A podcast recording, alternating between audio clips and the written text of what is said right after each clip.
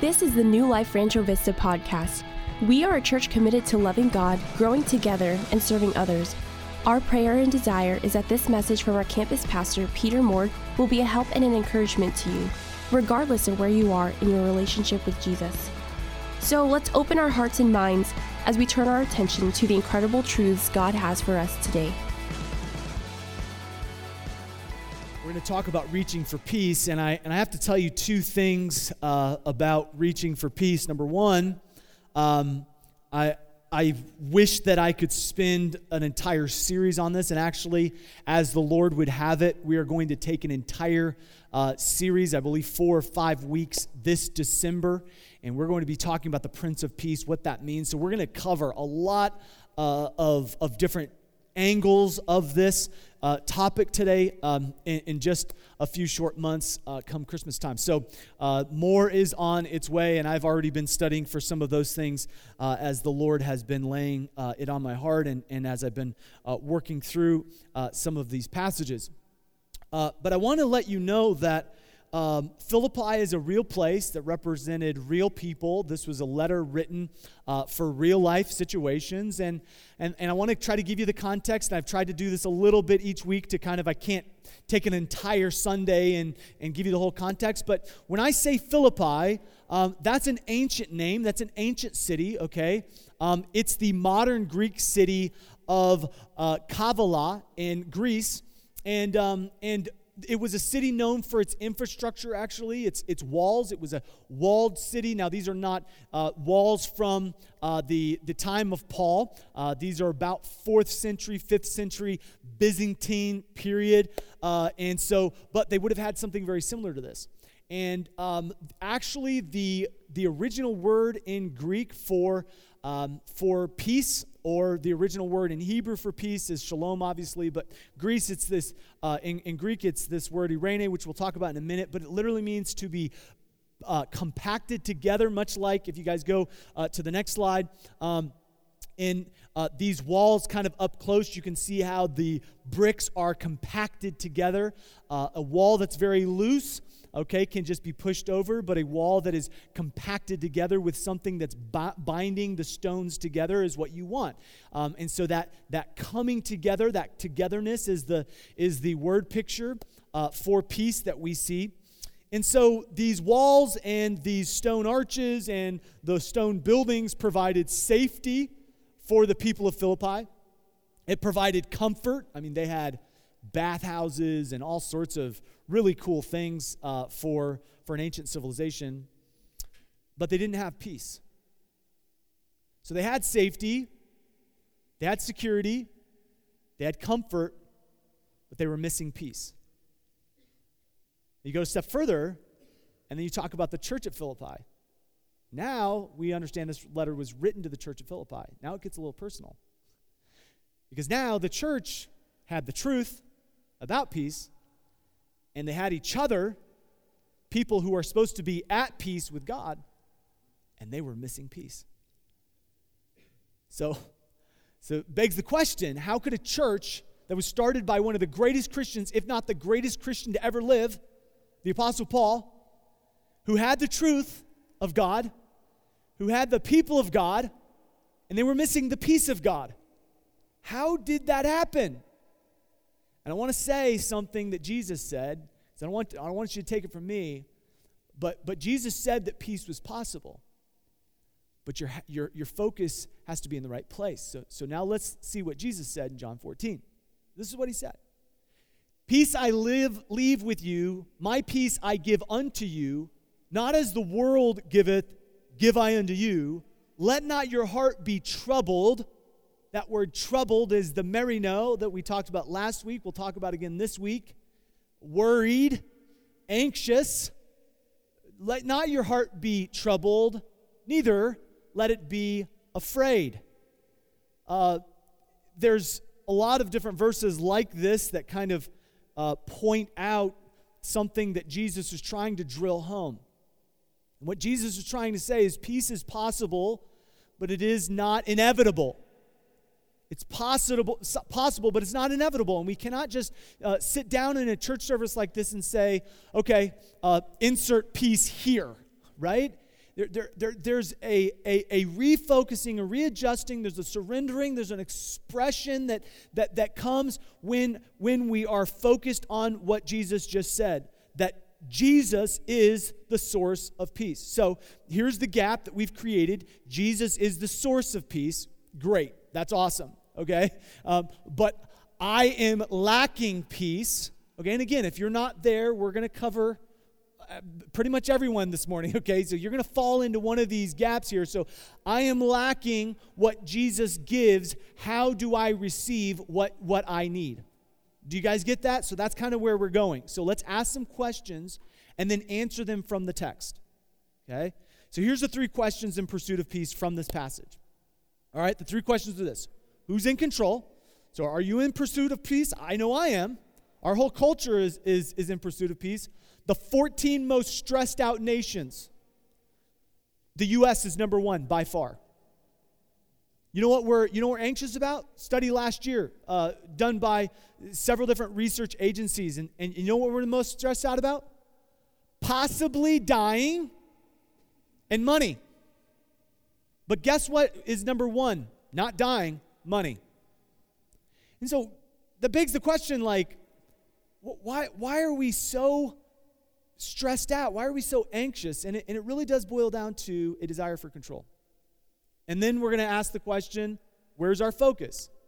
So if you're going to release control, that's, that's easier said than done. You have to really kind of uh, take a, a step back and, and readjust your perspective on some things. And how, when, when, when we uh, uh, look at the focus, it's either on Christ or on self. And so, and so, how can we then overcome our selfishness that leads to ultimately to a lack of peace? So, those are the questions. That's where we're heading. So let's look at the three ways to experience peace from this passage. Okay, now these are we're going to study these. Okay, um, and, and these are our three points for today. There's three ways to experience the peace of God. And I want to give them to you first. Then we're going to go over them in detail, and then uh, have no fear. We'll go over them at the end because I really want you to get these from this passage. Uh, first, we surrender control to God. Second, we refocus our thoughts on God, and then we express trust in God. Now, if you're sitting here thinking that's super simplistic, let me just say something. I am all for getting help for those who need it.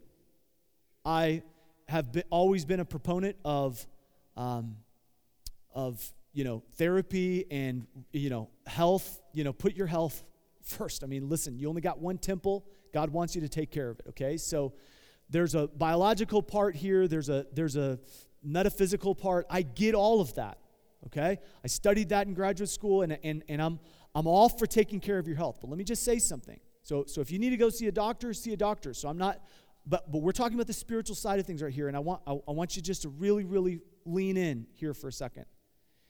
That you could go to potentially hundreds of hours of therapy, and if you miss this, there is no medication in the world, okay? There is no therapy session in the world that will cure your anxiety without this. God has wired you to need what is in this passage. So, again, please know my, my caveat before I said that, so don't take it out of context. But let me just say something that I really, really want to help if it's just one person in this room. Because this is, this is a debilitating problem in our culture. It, it is something that Satan has used to grab a hold and tear at the moral and structural fabric of our souls, and, and, and it's, it's unwinding the fabric of our culture. Okay? So, so I want you to get that this is not a man driven, you know, um, just I hope this works type of message. This is something that could have a dramatic impact if you would let it, if you'll let it. Now, I want to give an illustration just as we start off, and I want to use scripture to give it. I'm going to, I'm going to throw a lot of scripture at you, and I hope that you'll, you'll kind of digest this throughout the week. Okay? In Psalm 29, there's a, there's a fantastic verse that, that brought up imagery from, from uh, my upbringing in, in Iowa. But it said, The Lord sitteth upon the flood. And immediately when I read that this week, I realized that that, that the Lord is sovereign regardless of what is chaotic around us. If you've ever been a part of a flood, I was a part of the 93 flood uh, in of the Mississippi. It was unbelievable. I saw people's houses right in front of my eyes get swept uh, into that massive flood. It was it was something that we every part every person in our community were uh, shoveling sandbags and trying to stop that water. But I'm telling you, there's no stopping it. And so there are some things that that are caused by sin. There are some things that are that have caused a chaotic society okay? So, but the chaos around us does not have to create or put uh, anxiety within us. And that's what he's saying. It, the, the Holy Spirit, through David, saying, The Lord is sitting upon the flood, yea, the Lord sitteth king forever. We're going to talk about the sovereignty of God, and we're going to talk about how important it is. But let me just say something that the Lord will give strength unto his people, and the Lord will bless his people with peace. But you cannot have the peace if God is not in his rightful place. And so, what we want to do this morning is we want to take uh, the priority off of our anxiety, off of our circumstances, and we want to place the priority on Christ. So, let's look at the first, first way. And, and the first question we, we need to ask, okay, is who's in control? Who's in control? And, and it's either you or it's God. And so, number one, we need to surrender control to God. Surrender control to God. Now, where are we getting this, okay? We're, we're, we're, we're just going to walk verse by verse through these six or seven verses in Philippians. And we've been going through Philippians the last couple of months. And, and we're in Philippians 4 in verse number 6. Be careful for nothing, but in everything, by prayer and supplication, with thanksgiving, let your requests be known, be made known unto God. We read this verse last week. I promised you we'd come back to it. And one of the things I want to remind you about is the word careful. The word careful is not to be cautious, it is to be uh, obsessed, um, it is to be uh, constantly worried about. Uh, but it's this word that literally means to uh, marry, uh, to stay divided. Uh, no, a no. It's, it's, it's, a, it's a pulling apart uh, of, of two things. And actually, Jesus uh, talked about this. He, he, he, he talked about a pulling apart of two uh, different things. And, and, and, he talked about this in Matthew uh, chapter 6. He says, no, verse 24, no man can serve two masters, for either he will hate the one, okay, or he will love the one, uh, or else he will hold to the one uh, and, despise the other. He cannot serve God and mammon. So he's using money as an illustration, but he said you have to choose what you're going to focus on as a priority. And, and by the way, God knew that money and value, monetary value, would be a high priority because it's something we need to function. But it is a great servant, money is, and it's a terrible master. So if money's our master, we're constantly going to be pulled apart because we're going to be focused on one thing rather than the other. And we're going to try to be serving those two masters, but you can't. One has to be your complete master, one has to have a priority over the other. Now, I meet a lot of people who are lying to themselves, and I've done this to myself as well, about their priorities. And so, what Jesus said is, Therefore, I say unto you, take no thought of your life. Now, when he says take no thought, he's not like saying don't plan, you know, don't think through things. I mean, we're in a, in a moment in our church where I'm encouraging you to think, to sit down for seven minutes a day and just kind of really take some time, uh, create some white space to be able to hear God and understand what your priorities are and all of that. I'm all about thinking, and so was Jesus. Jesus took time to think, okay? So he, he, he came apart before he came apart, okay? So, but, but he says take no thought. Well, the, the take no thought word is, is, is that word where, where it's talking about don't be anxious, don't, don't be overly concerned, overly obsessed about your life. What you shall eat, what you shall drink. Now, you don't probably obsess what you're going to eat and what you're going to drink, but you might obsess about something else how you're going to buy, what you're going to do, what's next, what if. So, so all of these things could be inserted into this. For yet your body or uh, uh, nor yet for your body. What shall ye put on. He's like, don't worry about your clothes. Where, what's going to happen? It, it's not about the outward. It's, uh, is not the life more than meat and the body more than raiment? He said, you know, there are some things that are more important than what you're eating and what you're wearing. Then he says this Behold the fowls of the air. So now, my imagination is just kind of kicking in. I mean, Jesus, I'm, I'm sure, was outside. We believe he was outside speaking this on the Sermon of the Mount. And so he's, he's near Capernaum. He's, he's, he's, he's got this crowd, and, and, and he's using the hill as kind of an amphitheater. And I'm sure he pointed to a bird and he said, Behold the fowls of the air, maybe a, maybe, maybe a bunch of birds. And he's using an illustration to say, You think those birds are worried? I mean, look, at what he says. The fowls of the air, they sow not, they're not worried about where their food's come from because they didn't sow it. They sow not, neither do they reap nor gather into barns, yet your heavenly Father feedeth them. Uh, are ye not much better than they? Say, well, I guess, you know. Have you ever thought about that? I mean, no matter how much we think uh, about birds, okay, you probably didn't think a whole lot about birds this week, okay? But, but, but birds of the air are taken care of by God. You say, Well, I've met a stressed out bird. Okay, well, maybe you have. Okay. I, I brought a few pictures of birds that look stressed out, but I don't think they are. Okay.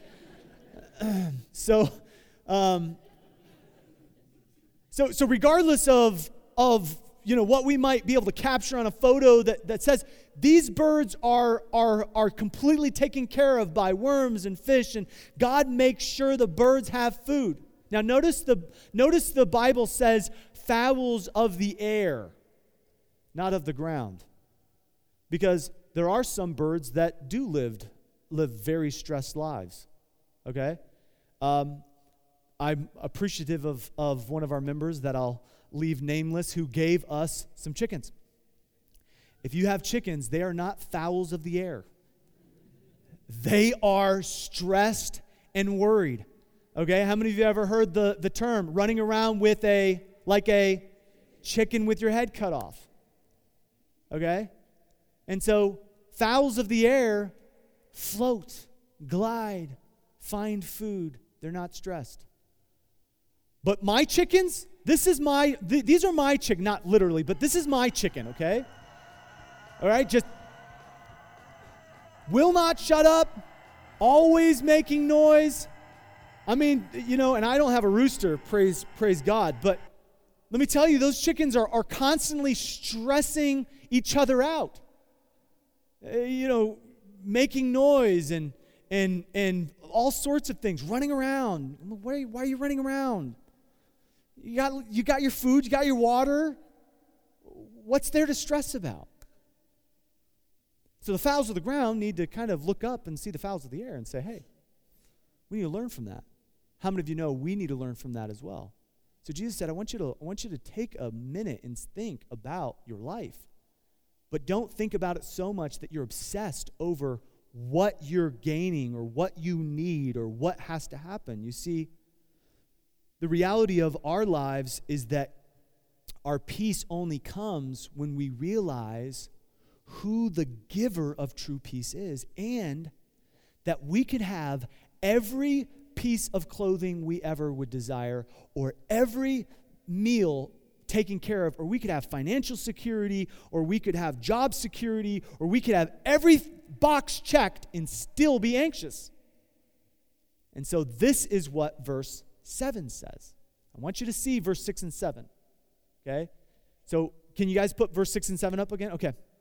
So, it starts with don't be anxious. Okay? So, it says be careful for nothing. Then it says let your requests. So, are you getting the pattern here? And then it says, and the peace of God, which passes all understanding, shall keep your hearts and minds through Christ Jesus. So, you enter with worry, you let it go. How? Through prayer, then the peace comes. Okay? So I want you to see this pattern. You have you you, you start to worry about something. You're, you're either going to face that worry, you're going to face the Lord, And, and, then you have this moment in your life where you're going to say, okay, here, here, here I am. I, I'm, I'm worried, but I need his peace. And so I'm going to let the peace, guys, put up the word peace. It's the word eirene. I'm going to let the peace of God rule and reign to keep my heart. It means to join together uh, it's, it's, it's, it's from the, uh, the eirene or arrow, means to come together, the welfare of the soul, the um, undisturbed soul, soul, the undivided despite di- difficulty, the freedom from worry. I mean, this is the type of peace that God can give. So, so how does peace keep us from worry? How can I surrender in prayer the things that I'm worried about?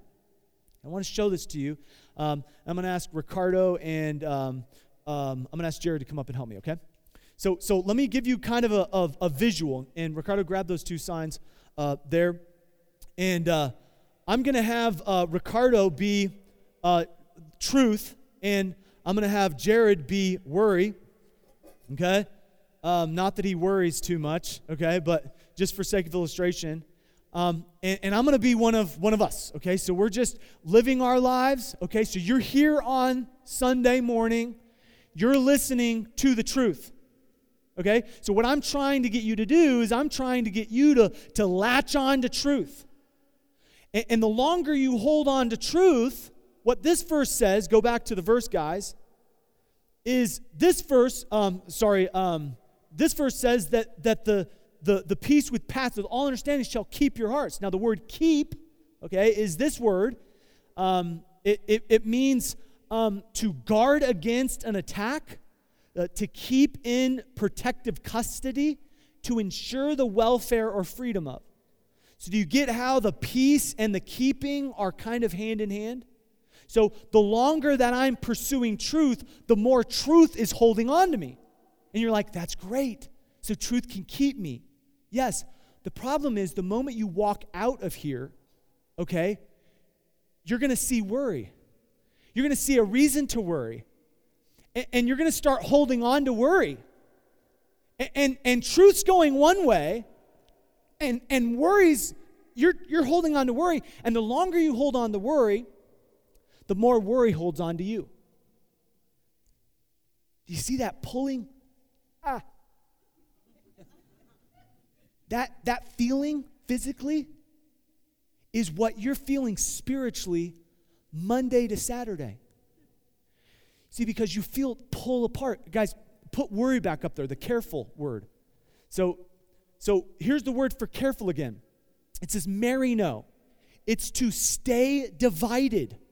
It's to be pulled apart. Truth is pulling you one way. I know this is true, but what if? But, but I, I, I don't know if that's true 100%. And so surrender to God is saying, I'm going to turn my back on worry, and every time it grabs onto me, every time it grabs onto me, I'm going to choose the truth. And I know it's going to keep grabbing onto me, but I'm not going to stop holding on to the truth. Do you guys see how surrender works? Every single minute of every single day, that worry is going to be just following you, grabbing, trying to divide. And so, what we have to do is say, I'm going to choose the truth. Thank you, guys. So, here's the takeaway. Here's the takeaway. The takeaway is this we have to suffocate our worries. And I'm going to talk to you a little bit about that. And that's really strong language, but suffocate our worries while giving our soul spiritual CPR. Now, it's something I've been doing this year, and it's been something that I've really tried to allow some time in the morning to put to death my worries. And, and, and, again, I do it this way. You can do it some, however, however it works for you. But I cannot suffocate my worries. I cannot turn my back on my worries without having some white space. So uh, right next to the, the, the CPR, okay, which, which I'll, I'll go through that acrostic, there's some white space. I want you just to circle that white space in your notes. Okay, just circle that white space.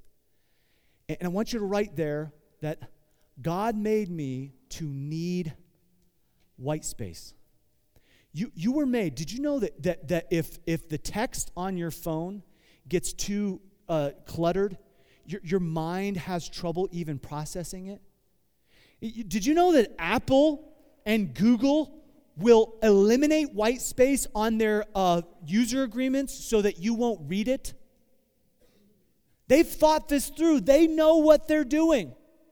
If you put white space, then it makes it a little bit more easy to read. Let me tell you that silence and white space in your life are needed to process your priorities.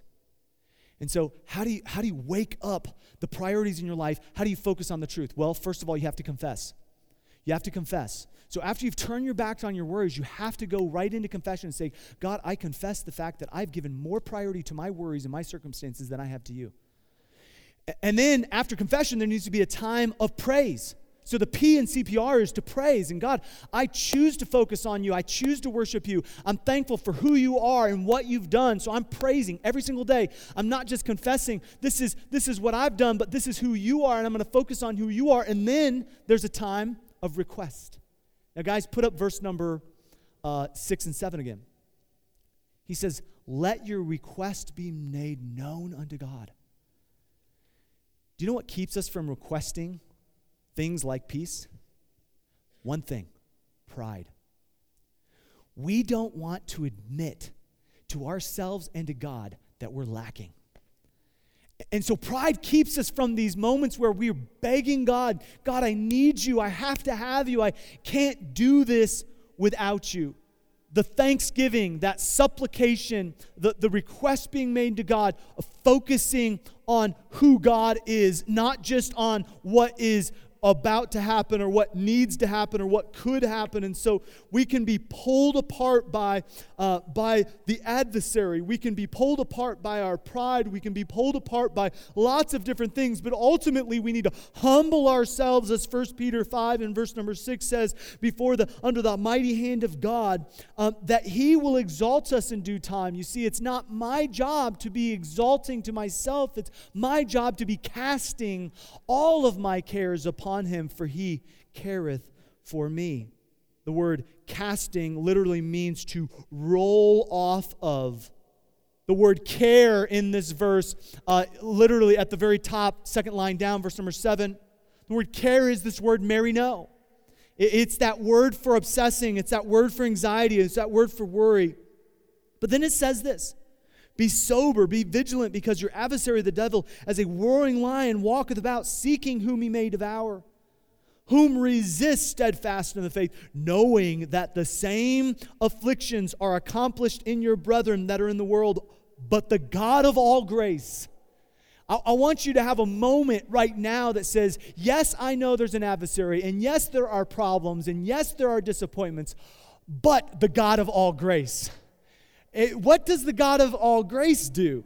He does this Who hath called us unto his uh, eternal glory by Christ Jesus, after ye have suffered a while. Ooh, I don't like that.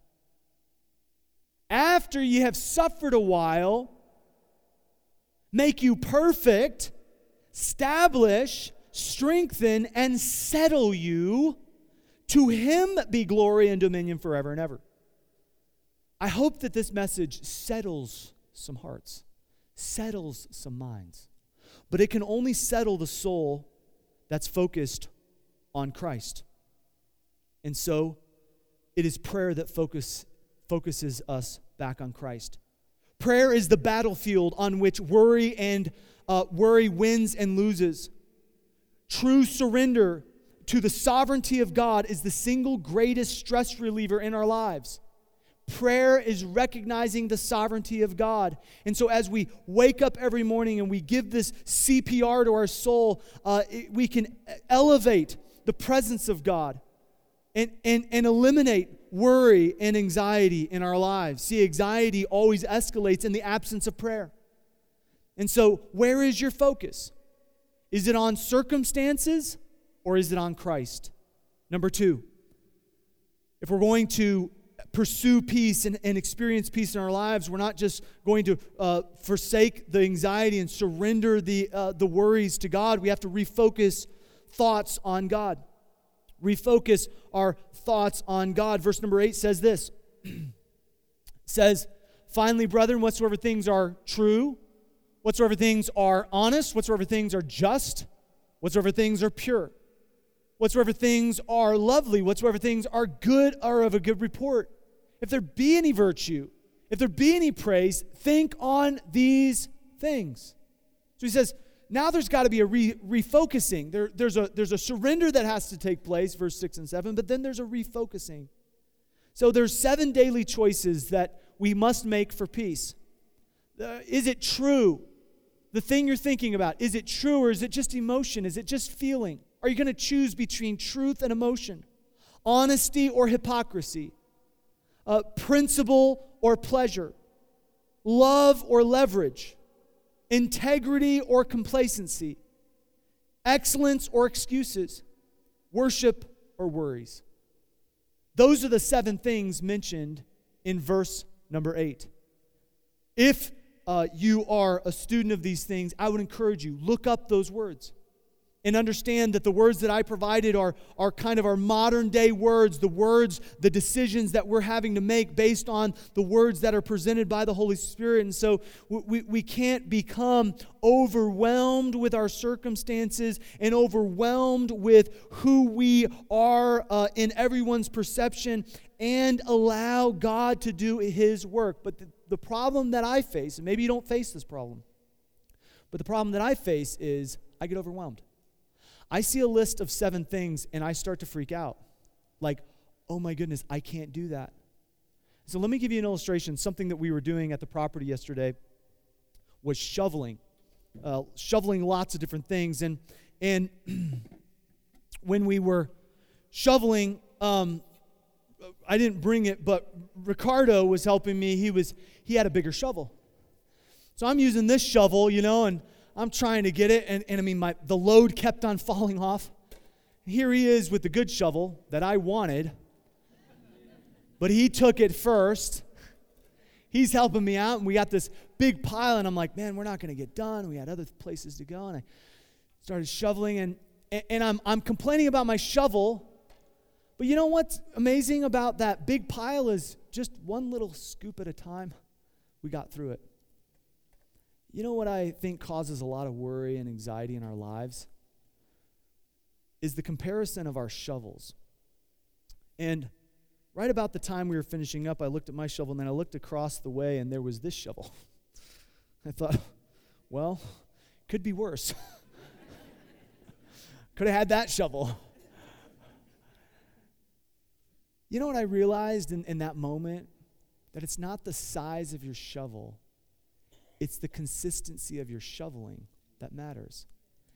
And I will tell you, some of you are just starting your Christian life and you're like, I don't even have a shovel. Like, I'm clawing at this thing with my bare hands. And, and, and, and it's not, I don't even see the progress.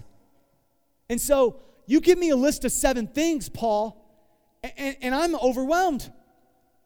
Some of you, that list caused you anxiety. Like, oh my, what, how am I going to do it? And it's not about the size of your pile or the size of your shovel. It's about the consistency in shoveling to say, I am constantly going to refocus every thought, every desire, everything. And I don't care where it takes me, but I, am not going to be overwhelmed by the amount of refocusing. I'm just going to take it one scoop at a time. Now, some of you don't realize that there's a great analogy that, that I'm so glad that we don't have to know about, that we can just kind of think about this morning. And it's the analogy of shoveling snow. I think I have a video of a guy shoveling snow because many of you have not ever had the privilege of shoveling a lot of snow. It's great for the first five seconds, folks. It gets real old real fast. Your back really starts to hurt. Now, obviously, this is in fast motions just so we could keep it going. But let me just tell you something about shoveling snow. After a while, it gets old.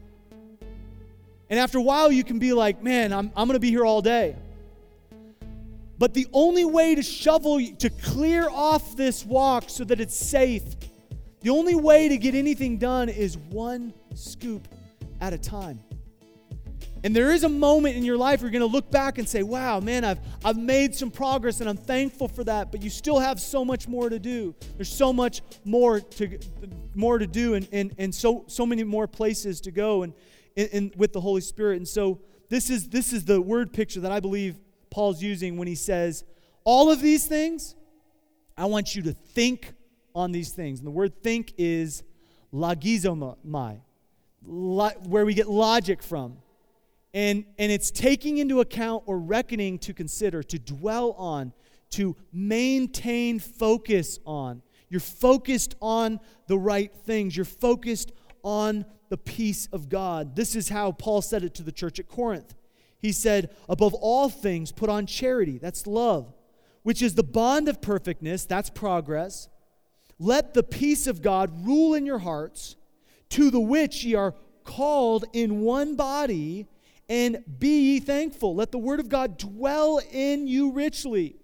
That word dwell means to continue to ponder. Let it continue to simmer. Allow the word of God to, to, to marinate. Allow it to come in and just continually change you piece by piece. Or if I could say, scoop by scoop. And so here's, here's the key thought from this passage, from this point that the thoughts that stay in our heart tend to be found in our actions.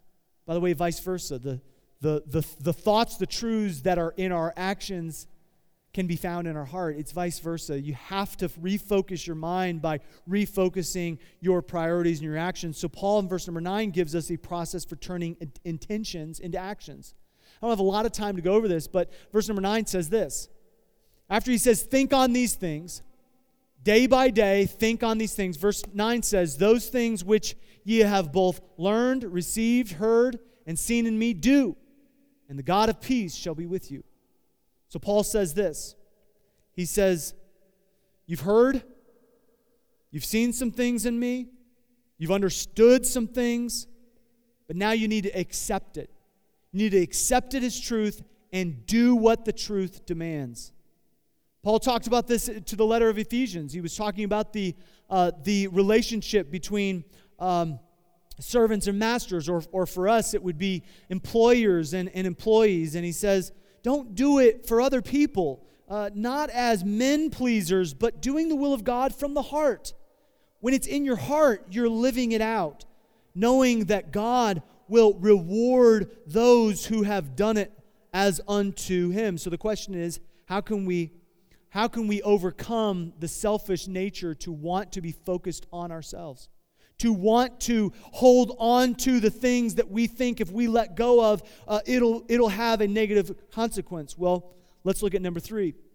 We've surrendered the worry, we've refocused our thoughts, and now we need to express trust in God. Express trust in God. Now, there's three ways in these verses, and I want to show you these verses, and then we'll unpack them as, as, we, as we finish today. There's three ways to overcome selfishness. And I want you to see these in verse number 10 through verse number 13. And it was interesting for me to study verse number 13 because it's a very, uh, you know, common verse, but I want you to see the context of it in this passage. Verse 10 says, But I rejoiced in the Lord greatly that now at the last your care of me hath flourished again wherein ye were also careful, but ye lacked opportunity.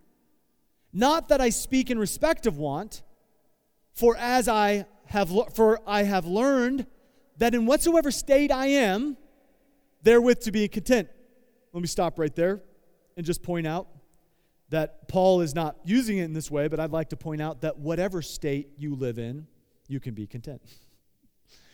We, we live in a state with some challenges. But Paul's trying to point out that it doesn't matter the circumstances. You, you can move to the state with the lowest taxes and still be discontent. You, you, can, you could be flourishing uh, in your personal um, time and resources and, and still be so focused on self that you are missing peace. And so he said, You wanted to bring me a gift, you wanted to trust God in order to give this gift, but you didn't have a season, you didn't have an opportunity. And he said, I- am going to talk to you about having an opportunity now to give, but before I tell you about that, I want to say that, that it's not about trusting yourself, it's about expressing trust in God. He said, I've learned that I can be content in trusting God. Now, how do we know that he's talking about trusting God? He says, uh, I know both how to be abased, not having anything, I, I know uh, how to abound, having lots. Everywhere and in all things, I am instructed both to be full and to be hungry, both to abound and to suffer need. So he said, regardless of what's happening, verse 13, let's read this together. I can do all things through Christ, which strengthens me. Now, here's the remarkable thing about that verse. The context of that verse, I can do all things through Christ, which strengthens me, is actually having the strength to give, having the strength to trust God enough to go without. He's saying, I'm not asking for your gift, but when you trust God enough to give, when you express your trust in God through giving, through serving others, through focusing on others, God then allows you to have His strength and His provision, which we'll see, and He will give you the contentment, okay, to be concerned for others, verse 10, to be contented with what God has given, verse 11 and 12, and to be connected to the power that God gives only when we're giving. So when we're giving, when we're expressing our trust in God, we are receiving the power and the peace of God. But when we're focused on self and when we're unsurrendered to trusting God, to expressing our trust in God, then we go without His peace and we go without His power. That is why the season that we're in, the season of giving, that the church of Corinth was in, when, when they gave, gave to the church at Jerusalem, when this church, the church at Philippi, was in a season of giving, when they gave a gift to Epaphroditus to go back and give to the Apostle Paul. Now, those churches were in a season just like our church is in a season right now. We're in a season of expressing our trust in God or neglecting our trust in God. And so the choice is really between having the power to be able to trust God or rejecting that power, but also rejecting his peace. So here's, here's this entire choice wrapped up in one verse. And it's one of my wife's favorite verses. When I first met her, it was, it was one of the verses um, that she had hanging on her wall. And it was, uh, I think, painted on her wall, actually. Isaiah 26 3 says, Thou wilt keep him in perfect peace, whose mind is stayed on thee, because he trusted in thee. I'm going to ask my boys to come up there here if they're if they're in here, uh, and if they're not, I will. I'll start. Oh, here they are. Look at this. My goodness.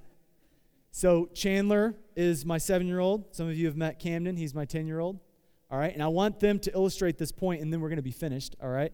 Um, and this was not uh, uh, pre-rehearsed. Um, okay, but um, Chandler, could you be uh, could you represent worry for me today? Okay.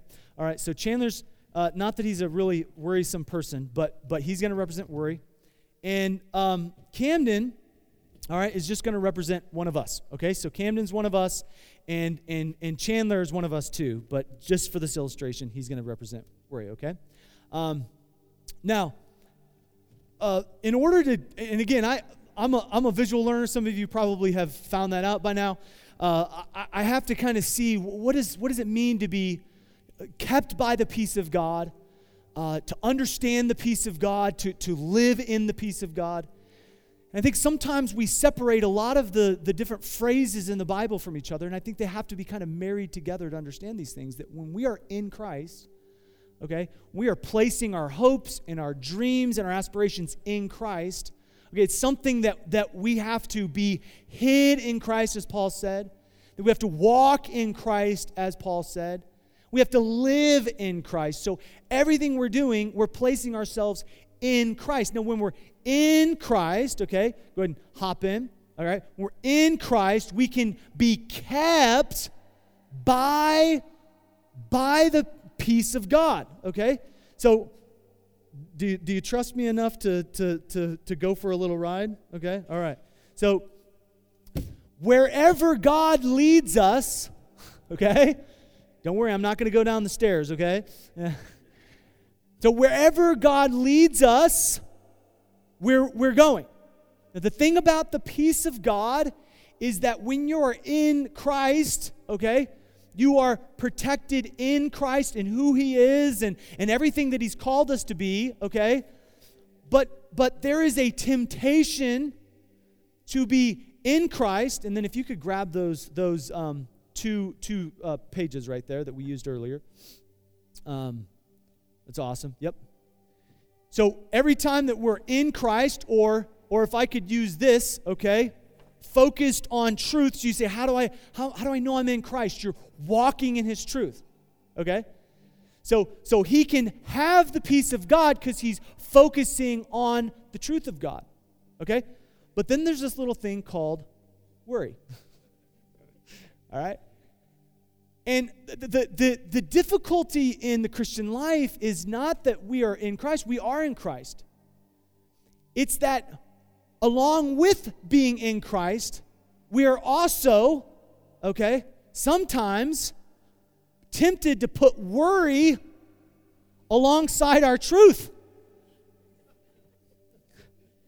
And so you can't really, do, do, do you see how it's, this is not the way God intended it to be. So you're like, I'm in Christ, but you're really, really close to your worries too. So you're having anxiety, but you're also wanting to have peace. And so you say, I want to be kept by peace. You can't be kept by peace when you're living with worry. And the point is, we, we've been married to worry so long, we don't know how to divorce it. We, we've been so, we have fallen in love with our anxiety. And so the, the, we, don't, we don't know what life looks like to be without worry. Now, now this is one thing, okay, but here's another, okay? Here, come on out. Cam, do you trust Cam- Chandler to push you around? The answer is no, okay? when, when worry's driving us, okay, nothing but trouble happens. By the way, I wouldn't trust my little brother to push me around on a stage. I don't care how many people are watching, okay? So I get that. But there's something so much greater than worry. And I, and I want you to get this picture. And friend, when I was about 25, something, something hit me and it was the greatest thing that has ever happened to me. And if, if this is the only reason God has you here today, I truly believe this could set you free. Because in this passage, there's something that we miss. There's a, there's a theme that we miss. Ricardo, I want you to go grab, grab the, the last piece to this. Because when, when I talk about the truth, what I'm talking about is the truth of who Jesus is the truth of who Jesus is is what puts a barrier between us and our worry. The, the, reason why I always end with the cross, and a lot of times I'll begin with the cross, the reason every single week I'm talking about the cross of Jesus Christ is because what Jesus did on the cross made it possible and gave us the power, okay, to have the strength, okay, to do all things through Christ. So we can only do all things through Christ because Christ did what he did on the cross and rose again. The reason worry and anxiety get so out of control and, and can push us around and they and, and, and be it's such an incredible force is because the truth of who Jesus is is not our identity. So the word identity means something you you you place your value in. And so what happens is if the cross does not define our identity, then anxiety will always come because things have been pushing out the identity of Jesus and putting on the identity of who we think we're supposed to be. And so let me, let me just explain it this way. I'll put this over here. If we're living with a, an identity that's based on things on this earth, if we're trusting in our position, if we're trusting in a person, if we're trusting on something that's temporary, we will always have worry. It will be close to us, and we will never be able to get rid of it. It'll always be there. But when we are in Christ, walking in truth, and we realize that our failures died with Jesus and our successes died with Jesus, then what we can really do is we can rest in the truth of who we were. See, down in the bottom of this is a pillow. And one, of the, one, of the, one of the terrible things that happens through anxiety and worry is a lack of rest. And I'm not just talking about sleep, I'm talking about rest. See, Jesus quoted all Ten Commandments except for one. He didn't quote to keep the Sabbath. Why? Because Jesus was the Sabbath. And he said, You were meant to rest in me. What does that look like in a day to day? The pillow of your rest is your identity. You're resting in who you are in Christ. And friend, if you're not resting, if this is not what you're depending and resting and putting all of your faith in, then you will you'll you'll always be searching for something more. You will be discontented. The, the truth of who God is and who God has made you, you to be will set you free from worry. You've got to put some trust in it. So, so here's, here's where the, the final part of this message kind of comes to your response. And generally, I would take some time to, to, to allow you to think about it, but I'm going to I'm going to give you something to think about first. That trust in God has to be something that's done in your actions, not just in your thoughts. I can say all day that I trust in God. But if I'm not willing to show or express my trust, I don't really trust Him. One of the greatest things that can ever happen is if you take a step of faith to trust God because it tells your soul He's the priority. The reason why we encourage generosity and giving is because it is a literal step of trust that you tell your soul He's in charge that he deserves the glory. He deserves this gift. And so, if next week you're going to give to the church just because you feel like it's something you have to do, friend, you've missed the whole point. Next week is about us giving to God because what, a, what God has done for us. It is us divorcing ourselves from ourselves. It is us putting a barrier between our self identity which is what causes all of our worry and anxiety, and the identity that's in Christ. Thanks again for listening. If you would like to learn more about our church or how to get connected, check us out online at findnewlife.church or find us on Instagram, Twitter, and Facebook under the handle Find New Life. Have an amazing day.